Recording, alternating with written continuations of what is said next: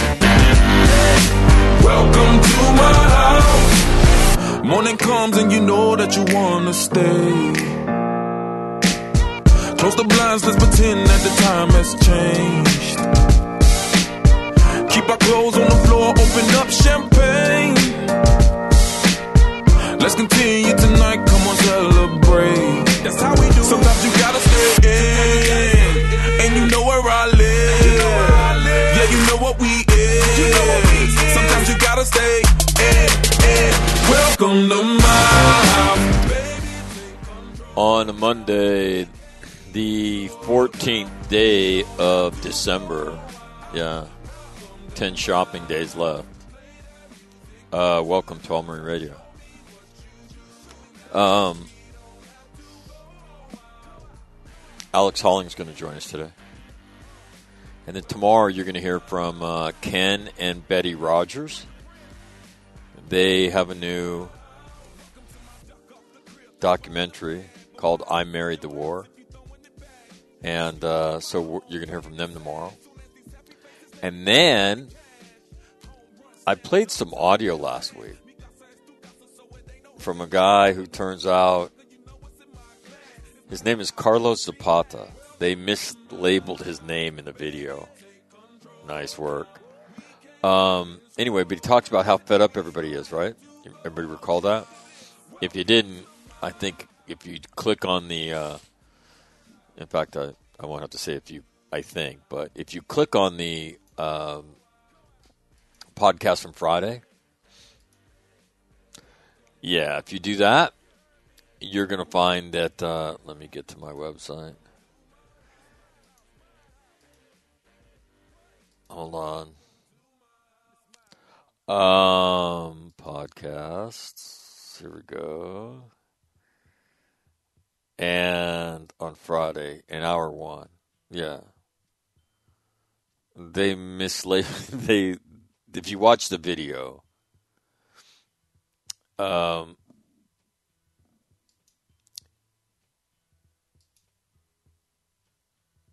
if you watch that, then um, you will see Carlos Zapata. So I start looking for this guy, and I start looking him up on Facebook. Once I find his right name, and then I find him. Guy lives up in Northern California, near Red Bluff, and it says you have two mutual friends. I was like, what? What is going on? Um, so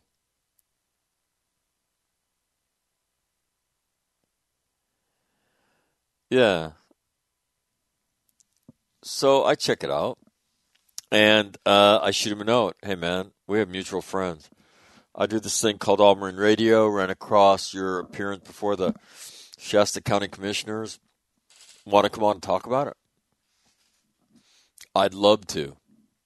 So uh, hopefully by Wednesday, uh, Carlos and I can get our act together and, and we'll talk to him about what he's gone through. Uh, I believe he's infantry officer in the Marine Corps, uh, although I'm not sure about that. Uh, and uh, saw a picture of him in Iraq, I believe, as a first lieutenant. So, uh, so it's like holy shit, holy shit. Um, uh, in a whole bunch of news since Friday, right? The Supreme Court rules that they will not hear the president's challenge, and Texas's specifically, Texas's challenge to the election. Um, I believe, which renders all else moot. Right? The irony of the president, who's you know who appointed what three different Supreme Court judges. Um, I don't think lost on anybody who pays attention. So, uh, so much for packing the court, eh? Right, and that whole narrative that got floated on everybody. Um, so anyhow, um, I'm not sure that will be the end of this, but uh, and again, uh, to me, um, and then there's discussion that the president would appoint a special prosecutor. My take on all of it is, um, I want to know what happened, right? How how did we see? Because when you read what statistics people say, what they're saying is that the probability of this happening is very low. So, what did happen? So, what are the footnotes between these low pro- for these low probability outcomes? You know, what percentage of ballots got cast by mail, and all of a sudden there's there, we go from a one percent rejection rate to a 0.03 rejection rate. Ex- explain that for me. Explain how all the write-in votes skew so dramatically to one candidate. So mathematically explain that to me. Explain to me how many signatures did not match. Can you do that? And then I think the country again needs to needs to have a discussion about about you know the sanctity of elections. And let me tell you, whenever whenever you have that discussion, what it comes down to is, oh, you want to disenfranchise people? No, I don't. But in in some states, I think the election laws have become ridiculous. And there's there, there's a line that I don't think is a fine line between opening up a door in which I, I saw a poll that said 80% of conservatives in the country that were polled believe that the result of the election was not legitimate. That's a big number. And I wish I could I wish I could quote the study more, but I just saw it in passing.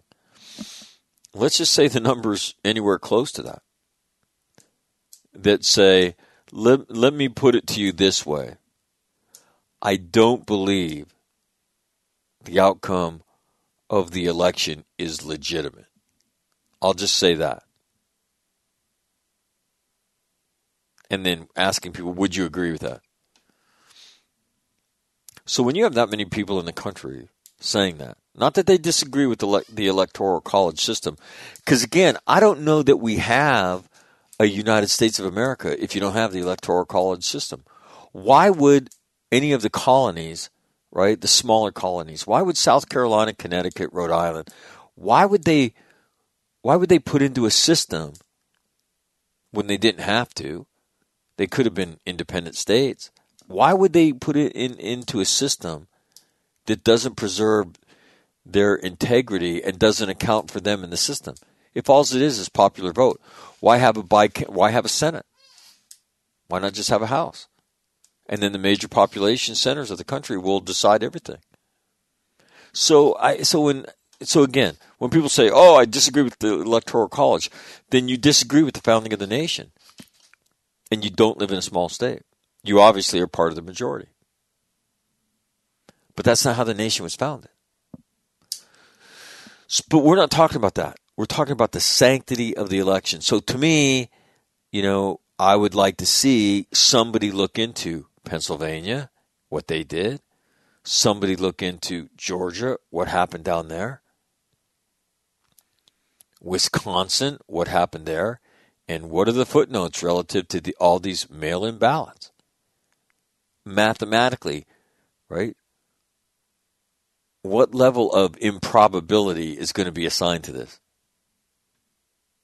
And if it's pretty high, which some of the statisticians I've seen have said, then somebody needs to explain that. And then on the backside of those lessons learned, there needs to be enacted legislation, unless you're just worried about stealing elections, that deals with the sanctity of election. So I hope that's where this goes, right? Um, it won't go there in the short term, though, because Donald Trump's involved in it, and so he will do what he does, which is burn it down, right? I don't expect that he will attend the, inauguration, although that's not fathomable uh, to me that a president, a sitting president, would not um, would not attend the inauguration. So, um, but I, I, will tell you this: uh, if he doesn't, uh, I won't. Um, although I should, I wouldn't. the campaign against that guy started the second of his improbable election. Accusations didn't have any of the credibility that the accusations that were leveled against Hunter Biden and Joe Biden and his brother, whatever Biden, John Biden, Jack Biden, whatever that guy's name is. Um, they didn't have anywhere near the credibility of those charges got turned into an FBI investigation. All kinds of, in my opinion, uh, improper and, and illegal stuff happened. The media has been on a quest to get that guy defeated. And now you see what I think a lot of people say is I'm not really sure what happened there, but I don't think it was legitimate.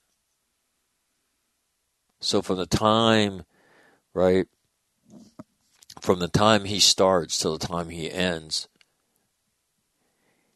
because of his bedside manner, people treat him with the back of their hand. So, I mean, I don't know that I would say, hey, you know, all that guy has has had happen to him, partly by his own fault, by the way he, he acts, is um, I he's been treated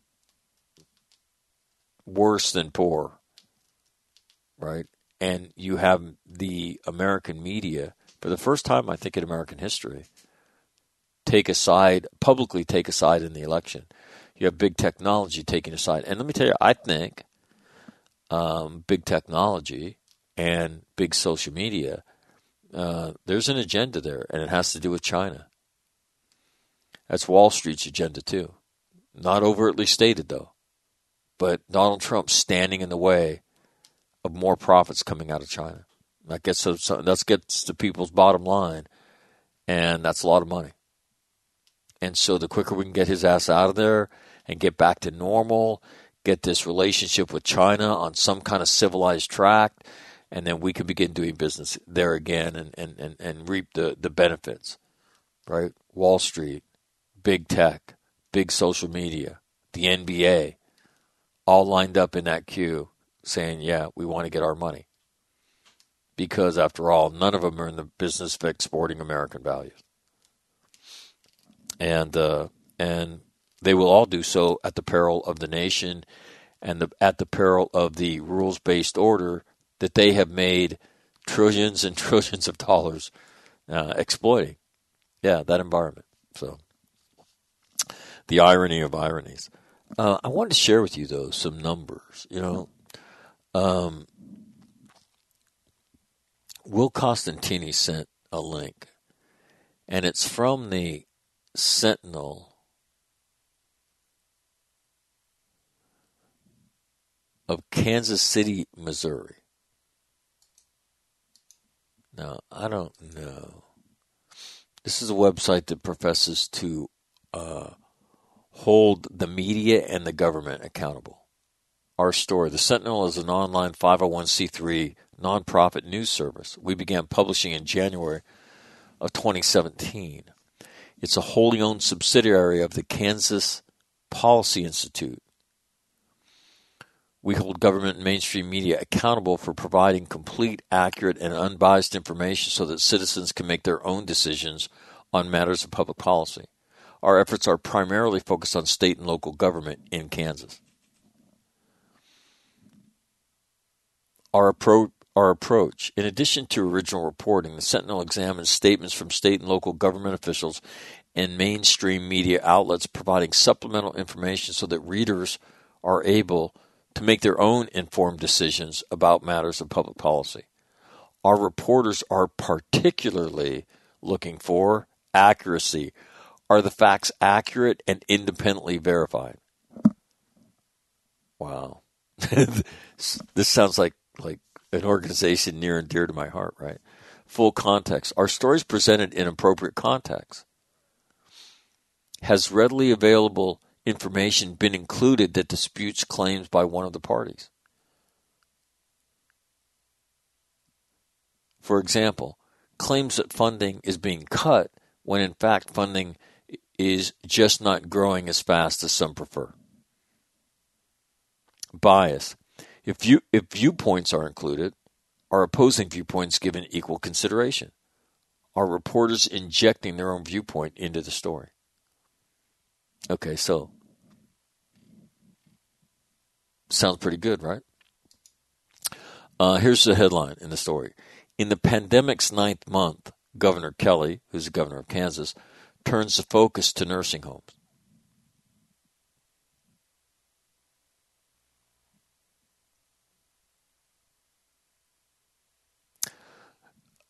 And so let me read to you the data. Okay. In the state of Kansas, cases, right? Deaths and survival rates. So this is for the state of Kansas. I'm just using, I'm picking on Kansas because I saw this article, and it's it's it's data that you don't see very often, right? I mean, the data that consumes people is the data uh, about cases exploding. And so, even though restaurants aren't, aren't designated as a major spreader, restaurants are closed and people are losing everything they've worked for in their life. And that was the basis of of Carlos Zapata's um, his appearance before the Shasta County Commission. And it's people like Gavin Newsom, all these you know these people that uh, that they're getting their full salary It's no skin off their ass. Okay, and then people saying, "Look, the science isn't even there. There is no cause and effect." So I think I think what Will sent me is is illustrates it, right? Um. So in the state of Kansas, they have had 179,803 cases.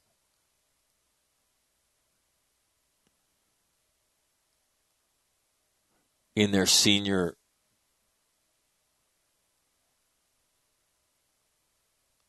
well, hold on. I believe that's total. All right. They've had 8,523 cases in senior living facilities. All right, the survival rate in senior living facilities is 89.8, so essentially 90%. The survival of everybody else is 99% in Kansas. So the, the, the article says this uh, television station KDHE reports 478 clusters in Kansas nursing homes as of December 9th since the start of the pandemic. Long term care facilities account for 8,523 COVID cases in Kansas, 723 popula- hospitalizations, and 873 deaths. About 45% of all deaths attributed to COVID in the state occurred in long term care facilities. The survival rate there is 90%. The survival rate outside of long term care facilities is 99.4%. Article goes on to say most counties don't publish this data.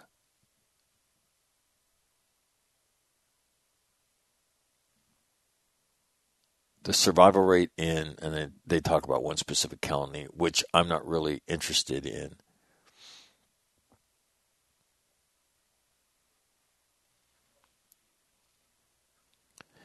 And so it's just uh, when you look at that data, it's pretty amazing stuff, right?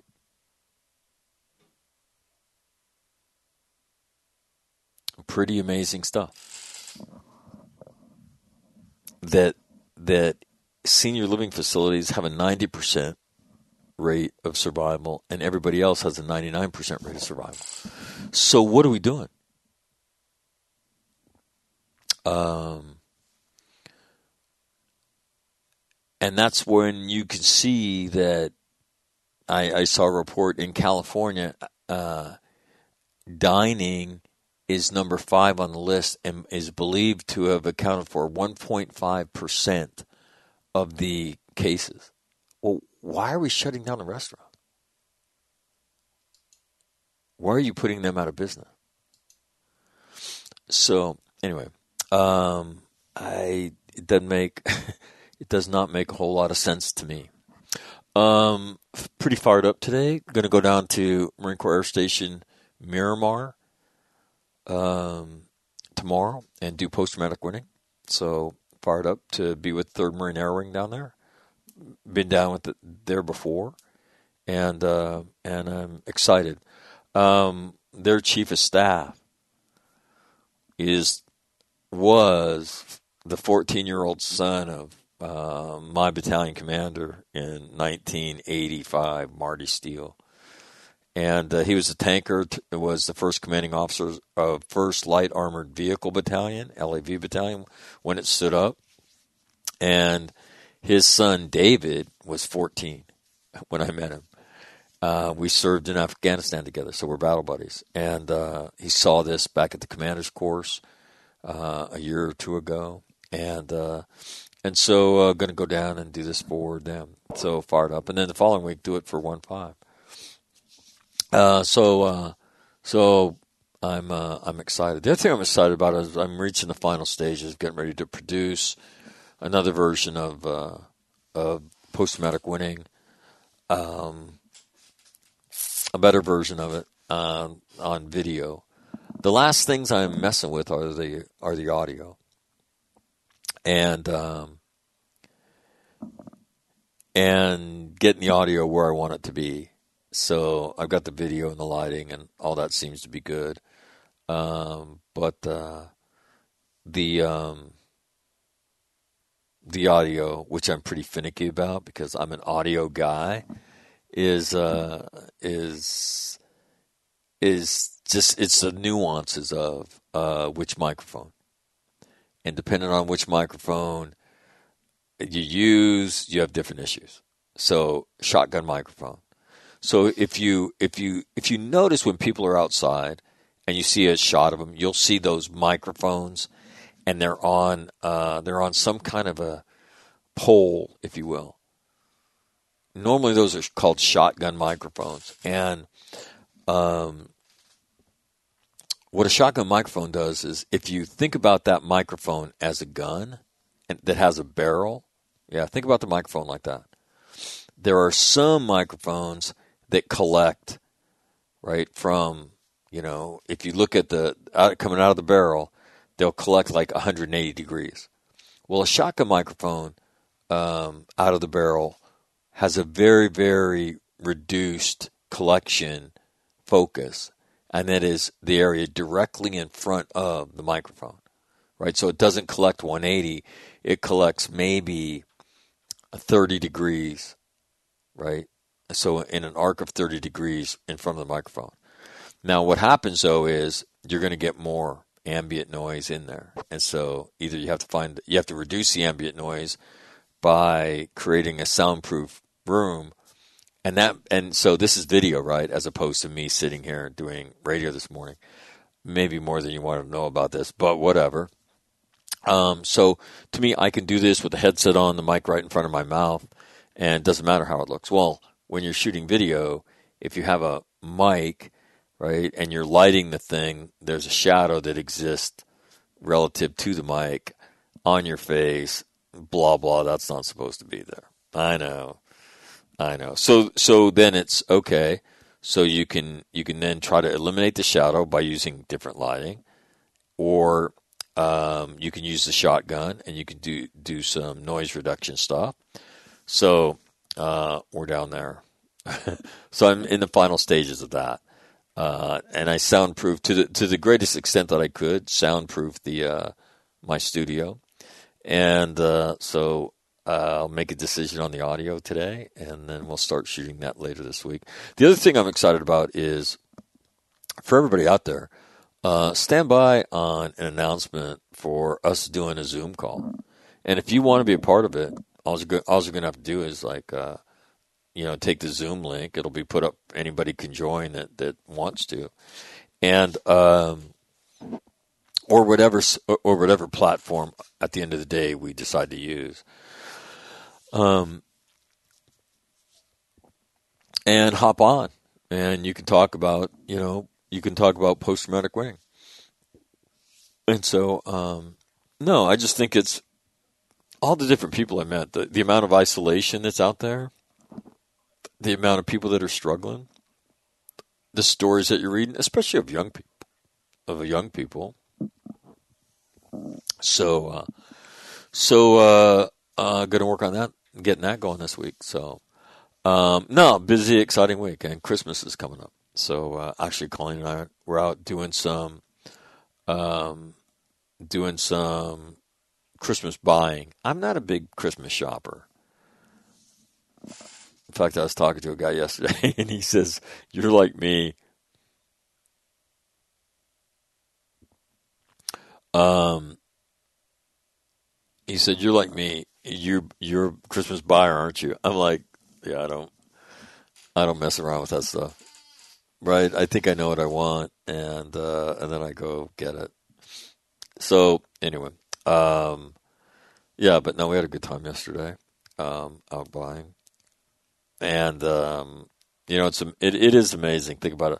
So we're at what would be one of the busiest malls in Southern California, South Coast Plaza, and um, you know there's not a whole lot of people there I mean, there was people there, but not nearly, you know, what it would be. Just the amount of dollars. All that money going to online companies.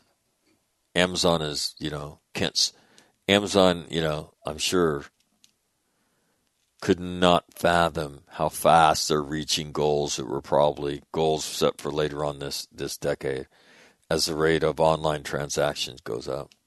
But it's amazing, right? I mean, something that has been such a big part of our lives, uh, all of a sudden not there, and the financial impact of all of it. So um, that's interesting. The um, and with the vaccine rolling out, so the vaccine rolls out, right? And then hopefully by the end of the week we're going to have a second vaccine rollout. the The Pfizer vaccine is a relatively fragile vaccine and has to be kept at what 80 degrees below zero Fahrenheit.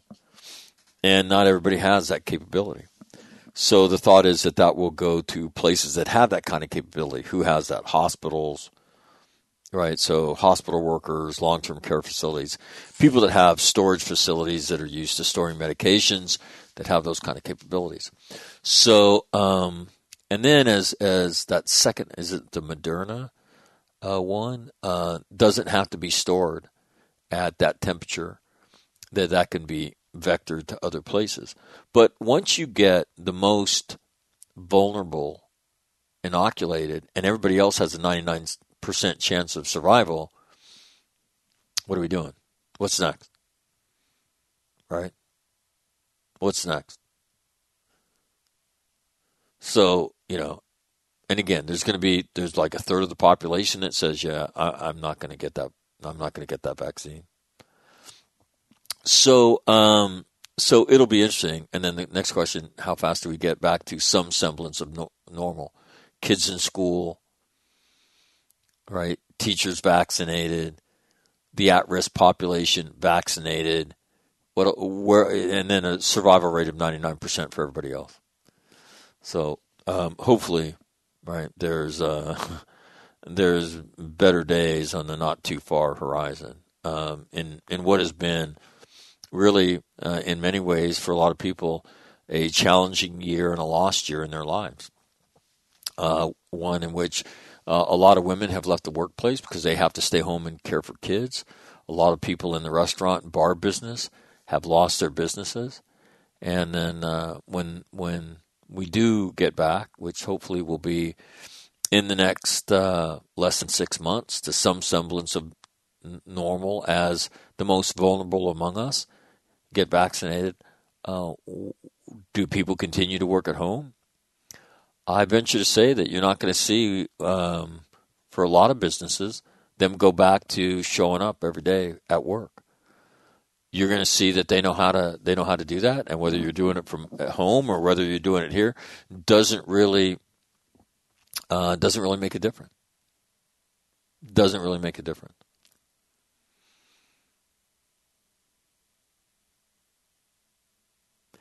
one of the other things that's going to come out of this is is kind of an interesting thing. You know, I think the performance, um, um, and I was talking about this last week, but you know, you had you know, Dr. Fauci, who everybody believes the sun rises and sets in his ass, has been saying that you know the you know the winter is going to be worse. We had this huge, huge move afoot to create additional bed spaces in the spring. And then once that kind of didn't pan out, did anybody say that? Well, what if, what if he's right? And what if, by all accounts, you know, during flu season, because you know the flu spreads human to human, right? What happens if this does the same thing and we see another increase as more people go indoors? Blah blah blah blah blah nobody, uh, to me, I see that as one of the great failings of all of this. That that swing space, that surge capacity was not recreated or was not left standing just in case. And so, because there's no surge capacity for ICU beds and things like that, you know, for the you know the mercy and the comfort, they're back in their home ports doing nothing. So and then all the all the hospital places that were constructed were disassembled because they didn't get used. Because there's none of that. The course of action is, yeah, we can't handle it, so we're going to shut business down. In my opinion, you talk about a failing, a failure of government when the survival rate's ninety nine percent. I, you know, so in the post mortem, to me, that's that's one of the great failings. Is that if that guy's right, right, how much surge capacity might we need, and where are we going to put that? Because the the course of action that isn't going to be followed is we're not going to shut down the nation when the survival rate's 99 percent. The um Mac, would you put that in your first hour post? Yeah, I'll put the link here. And again, uh, you're going to see a, a, website that you're probably not familiar with. I'd encourage you click on the about, right? click on the about, and you're going to read what news should be about, which is pretty cool. And again, in the state of Kansas, there's a 90% rate of survival. All other cases, a 99.4 case of survival. So to me, uh, when I when I watch the craziness that's going on, you know, there's a couple different approaches. So as you're as you war game this, so and you're sitting there during the summer, and you're contemplating what do we do with our surge capacity that we built. Well, everybody tells us, our, all of our epidemiologists tell us that this is going to stay with us, and then we when we all go inside, right, it's going to, to spike as flu season does. Okay, so let's just assume worst case. Let's assume that happens. What do we do? Well, when somebody says we'll shut everything down, like if I'm the mayor or the governor, like that's not happening. Look, we know that there are certain population centers that are most at risk, right? Right. Okay. So we have to protect them. We know that, right? Right. Everybody else, the survival rate continues to stay at 99%. So I think if we're doing what we're supposed to do, we can't shut down the economy. We've got to create surge capacity and have additional ICU beds so that we can accommodate that because people got to work. I mean, to me, that makes sense, right? Shut down the economy. Good one. So anyway, and then what's going to happen is is now what? Well, everybody's going to need to be bailed out, of course. So once again, you'll pay for their stupidity. So on that positive note, good morning to you on a Monday. Uh, fired up about the week. And uh, the United States Marine Corps Band makes this morning official. We'll check some news headlines. Alex Hollings is going to join us. Good morning to you.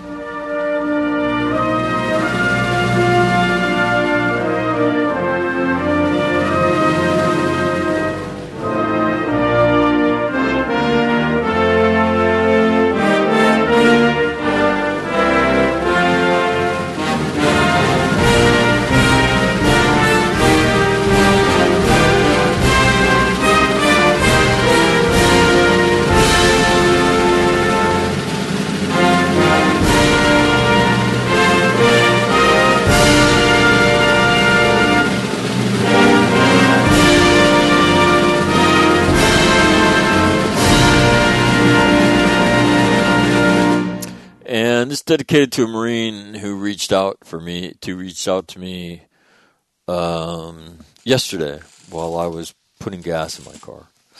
Um, right,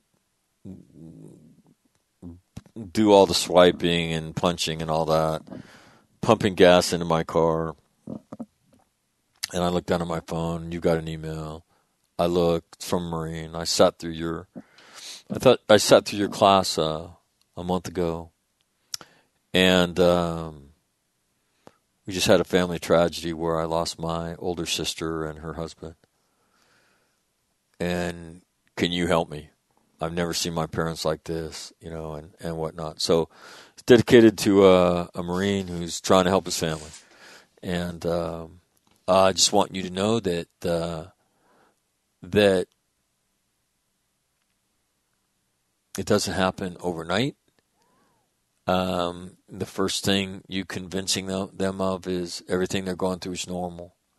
Uh, there's nothing wrong with them. And if you can convince them not to be afraid to talk about it, that's the biggest step, right? Uh, you're not going to get over it ever. You have to talk about it, and if if you armed with that knowledge, right, um, you can walk out of the valley of the shadow of death. I know that. So this is dedicated to that Marine. God bless you.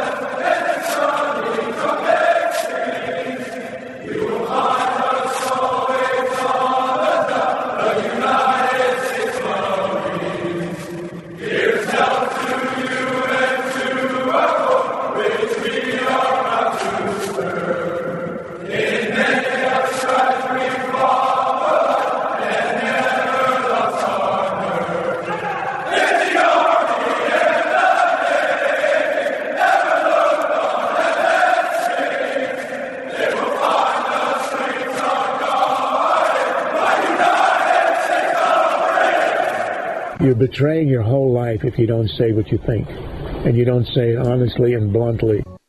What keeps you awake at night? Nothing. I keep other people awake at night. For this campus had prepared him well. I'm very confident that, thank you very much. if this was vodka, it'd be a lot better speech.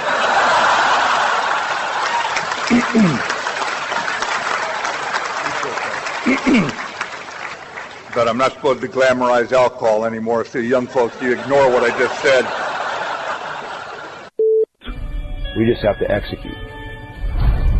And we are executing every day, and Sergeant Major and I are very proud of what you do. Doesn't mean we can't get better. We don't we don't want to make a mistake to learn. We don't want to lose to learn. We cannot lose if we have to go fight. We got to do what these Marines did here 75 years ago. Persevere against difficult, challenging conditions and odds and win. You got to win.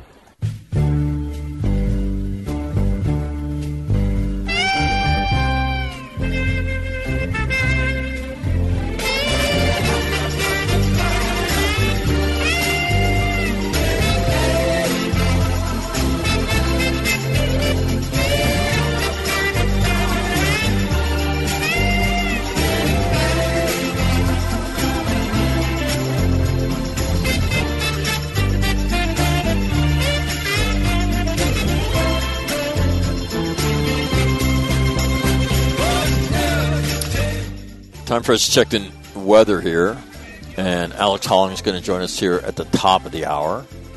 The um, currently in Quantico, raining in 42, just south of the nation's capital, down the coast, Marine Corps Base Camp Lejeune. Nice, partly sunny and 69 degrees on the Carolina coast. In the high desert of California, it is as opposed to the low desert, just so you know, uh, like Death Valley. This is the high desert up in the mountains, and the plateau above Palm Springs. Um, sunny and 52 at Marine Corps Base Camp Pendleton. I'm sorry, 29 Palms. At Camp Pendleton, it is cloudy and 51. At Camp Smith in Hawaii, it is dark cloudy and 75. Okinawa, dark raining and 59. Down under in Darwin, where it's always warmer, it is dark cloudy and 79 degrees. And in Oslo, Norway, it is evening, raining, and 36 degrees. At the home of All Marine Radio, it is mostly cloudy, 57 degrees, looking for a high of 67 today, 70 tomorrow. That would be Tuesday, 70 on Wednesday, 63 on Thursday, and 70 on Friday. So, uh, mild weather here in Southern California. That's right. Uh, that's why we live here. Just so you know. All right, we'll take a quick break. We'll come back. We'll check news headlines. As I said, Alex Holling is going to join us in about 15 minutes. So, whatever you do, don't touch that dial. More of All Marine Radio coming up next. We used to get together every week. She's been home from her last deployment for months now, and I haven't seen her once. He's just been different since he got back from Iraq. One minute he's ready to go, and the next he doesn't want anyone around. The nightmares are back and seem to be getting worse. Shouldn't he be sleeping better after all these years? A lot of people don't understand what veterans go through during their service or when they come back, and that's okay. But everyone can help. You can make a difference in the life of a veteran. You stood by us when we were in uniform, so stand by us now. Like my brother did, when he wouldn't take no for an answer. Like my wife did when she asked the right questions. Like my friend did when she made the call. Take a stand for those who served our country. If you're a veteran in crisis or know one who is, the confidential Veterans Crisis Line is here for you. Call 1 800 273 8255 and press 1. Chat at veteranscrisisline.net or text 838 255. America's service members and veterans are strong, forged out of bravery, sacrifice, and duty. They are diverse, unique, from all corners of the country, and thanks to their common experience, a family for life. But whether they served in lands far away or communities close to home, Some of these men and women may face difficult times or even crisis, but sometimes reaching out for help can be the most challenging and worthwhile mission of all for veterans, service members, reserve, and National Guard. Thankfully, friends, family, and communities are standing by their service members and veterans now more than ever. We're all in this together. When you recognize something isn't right, make the call to the Veterans Crisis Line or Military Crisis Line. During times of crisis, reach out and call. Dial 1 800 273 8255 and press 1 or chat online at veteranscrisisline.net or text 838 255. We all share a common journey. We wanted to serve our country, stand for something bigger than ourselves, and protect the things we love. Although we were ready to face any mission, help those in need, and make a difference, for some of us, coming home was more of a challenge than we expected. In the service, we had each other's backs. But as veterans, it can sometimes feel like we're all alone, even when surrounded by our loved ones. If you're a veteran or service member in crisis or know one who is, call 1 800 273 8255 and press 1. Chat at veteranscrisisline.net or text 838 255. America's injured and critically ill service members face incredible challenges every day of their lives. Since 2004, the Semper Fi Fund has helped thousands of service members and their families with both immediate and long term needs. Join the Semper Fi Fund in supporting American heroes. They've given so much. Now it's our turn. Learn how your tax deductible donation makes a real difference in their lives at SemperFiFund.org. Hi, I'm Colleen McNamara, and you're listening to my dad on All Marine Radio on the All Warrior Radio Network.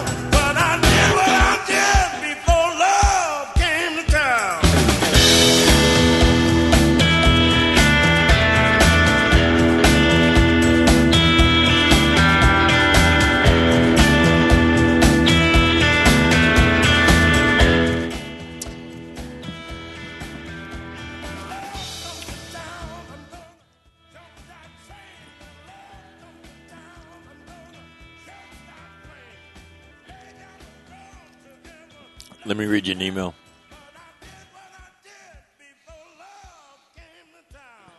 Mac.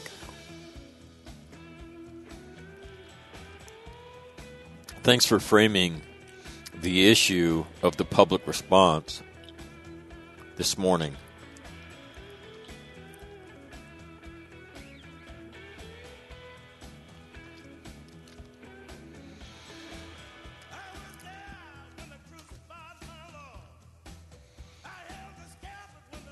Haven't heard it framed like that. But I've, as I've sat here working from home, thinking, when you're in that planning event, and we've already kind of done the chicken little thing, don't you think that the public health officials and the medical people in the community should have sat down and talked about what you call surge capacity for the fall winter? When you're right everybody predicted that this would go up. It seems pretty common sense to me. But as i sat here thinking about sitting in a meeting where that would be discussed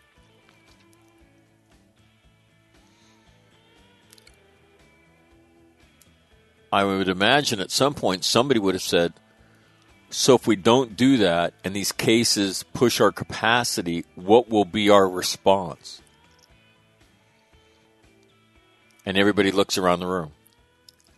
Chief of staff sitting there, the mayor, the governor, whoever the hell we're working for sitting there. And then somebody says, well, we would go down the same road of shutting things down like we did before. And then at some point, somebody should say, yeah, that's not going to happen. Right? That ain't happening. We're not going to shut the state down. We're not going to shut the city down. We're not going to shut the county down. So, you guys owe me your best estimate because this is going to cost money in terms of a facility that we need, right? ICU swing space, what we will do, and a plan of action. No more elective surgery. We're going to convert the third floor and the fourth floor into, right? And then general patient stuff is going to go here and here. And our swing space will accommodate general patient stuff, right? The hospital will be used to convert more floors to ICU beds or whatever. I don't mean, I don't know what the fucking plan is. But I know I know this with the survival rate of 99%, you know, shutting down, you know, nobody going to school, shutting down the uh, shutting down the economy with everything that entails. I mean, come on. I just think on a, I think on a lot of different fronts, this has been a colossal public health failure. A colossal public health failure. You know, the failure, you know, I just had a friend tell me this uh, mother in law has COVID in an assisted living facility. 92 years old, broke her hip. Now she's tested positive for COVID. My question was she in a facility or in her own place? She's in a facility. The virus there has been traced to a worker.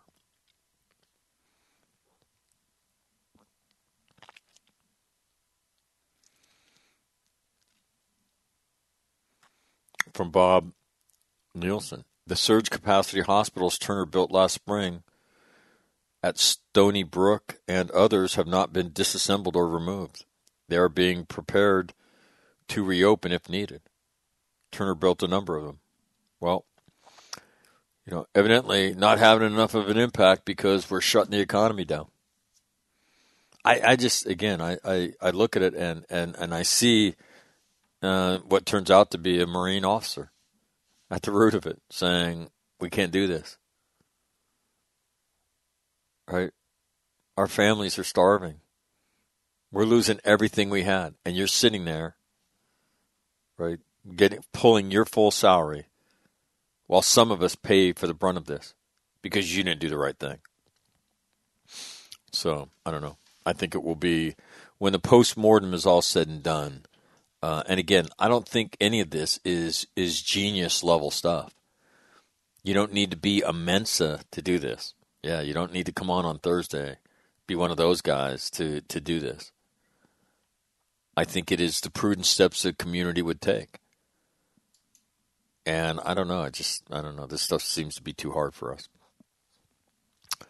Um, top story in in Stars and Stripes is Marine Corps to let armor Marines out early as it prepares for a tankless future. Um, I saw a story that the Navy is going to purchase 10 of these light amphibious ships. I thought the number was 20. 10 light amphibious ships that would each accommodate 75 Marines. That's seven. That's a, that's a, a battalion on these ships. What the fuck is everybody else doing? That's not going to be guarding a, a, a rocket site in the South China Sea. I don't know. I'm not smart enough to figure it out. Um, three days into his first deployment, Airman Apprentice Ethan Garrett Goolsby went missing from the USS Theodore Roosevelt.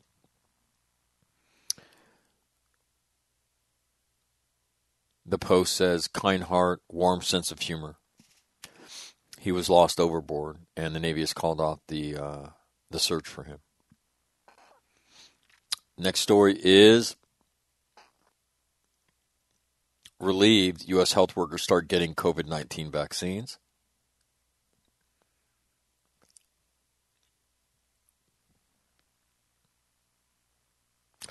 And there's a huge story across the country. Russian government spies are behind the hacking camp behind the hacking campaign that breached U.S. agencies and a top cyber firm. Yeah, so you can see this story all over the place. Um, from uh, the Wall Street Journal, top headlines there.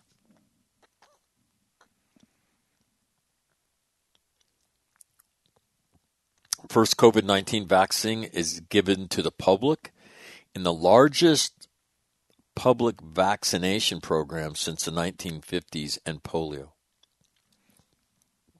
Uh, next story Google outage royals businesses and schools.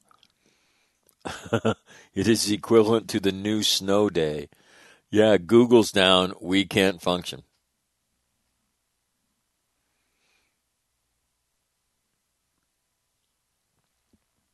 Um, so that in the the uh, Wall Street Journal, USNI News. Here's an email. I don't get it then. If there is surge capacity, why are we shutting down the economy?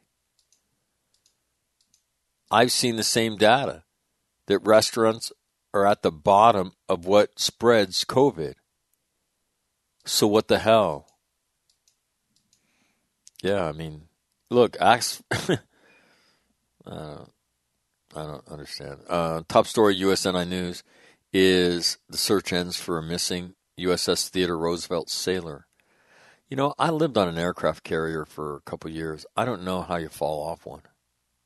It's not easy. You know, the the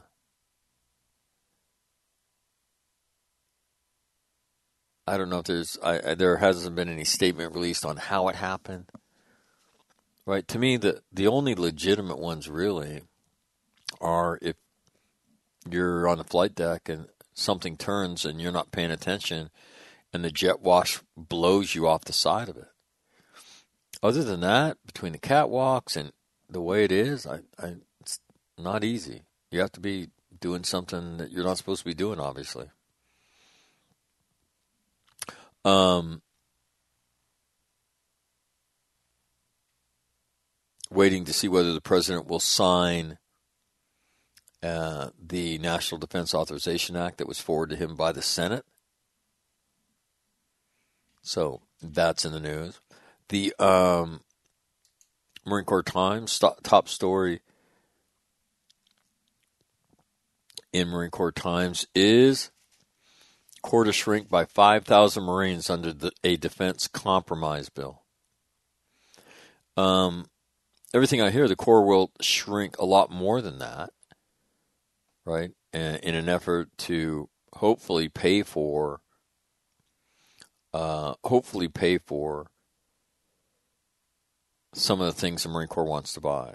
Another big story that has made the rounds since late last week is a Veterans Group calling for the Secretary of the VA's ouster uh, following a damning report about his handling of sexual harassment and sexual assault allegations at a department hospital.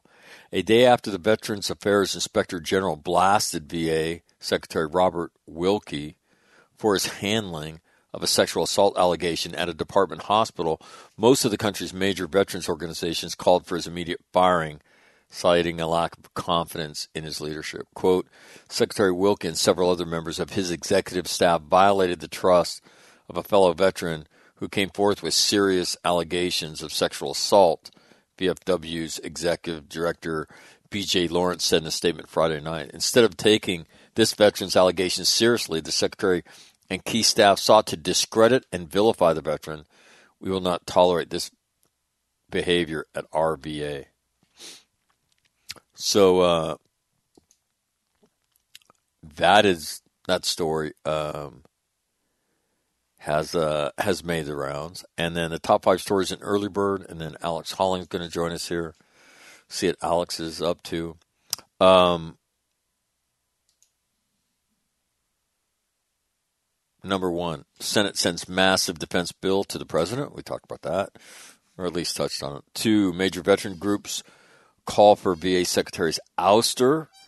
Talked about that. Number three, Army general says COVID 19 vaccines will begin arriving across the country as early as Monday. That's part of Operation Warp Speed. No doubt you've seen the video right? Everybody paying very close attention to that.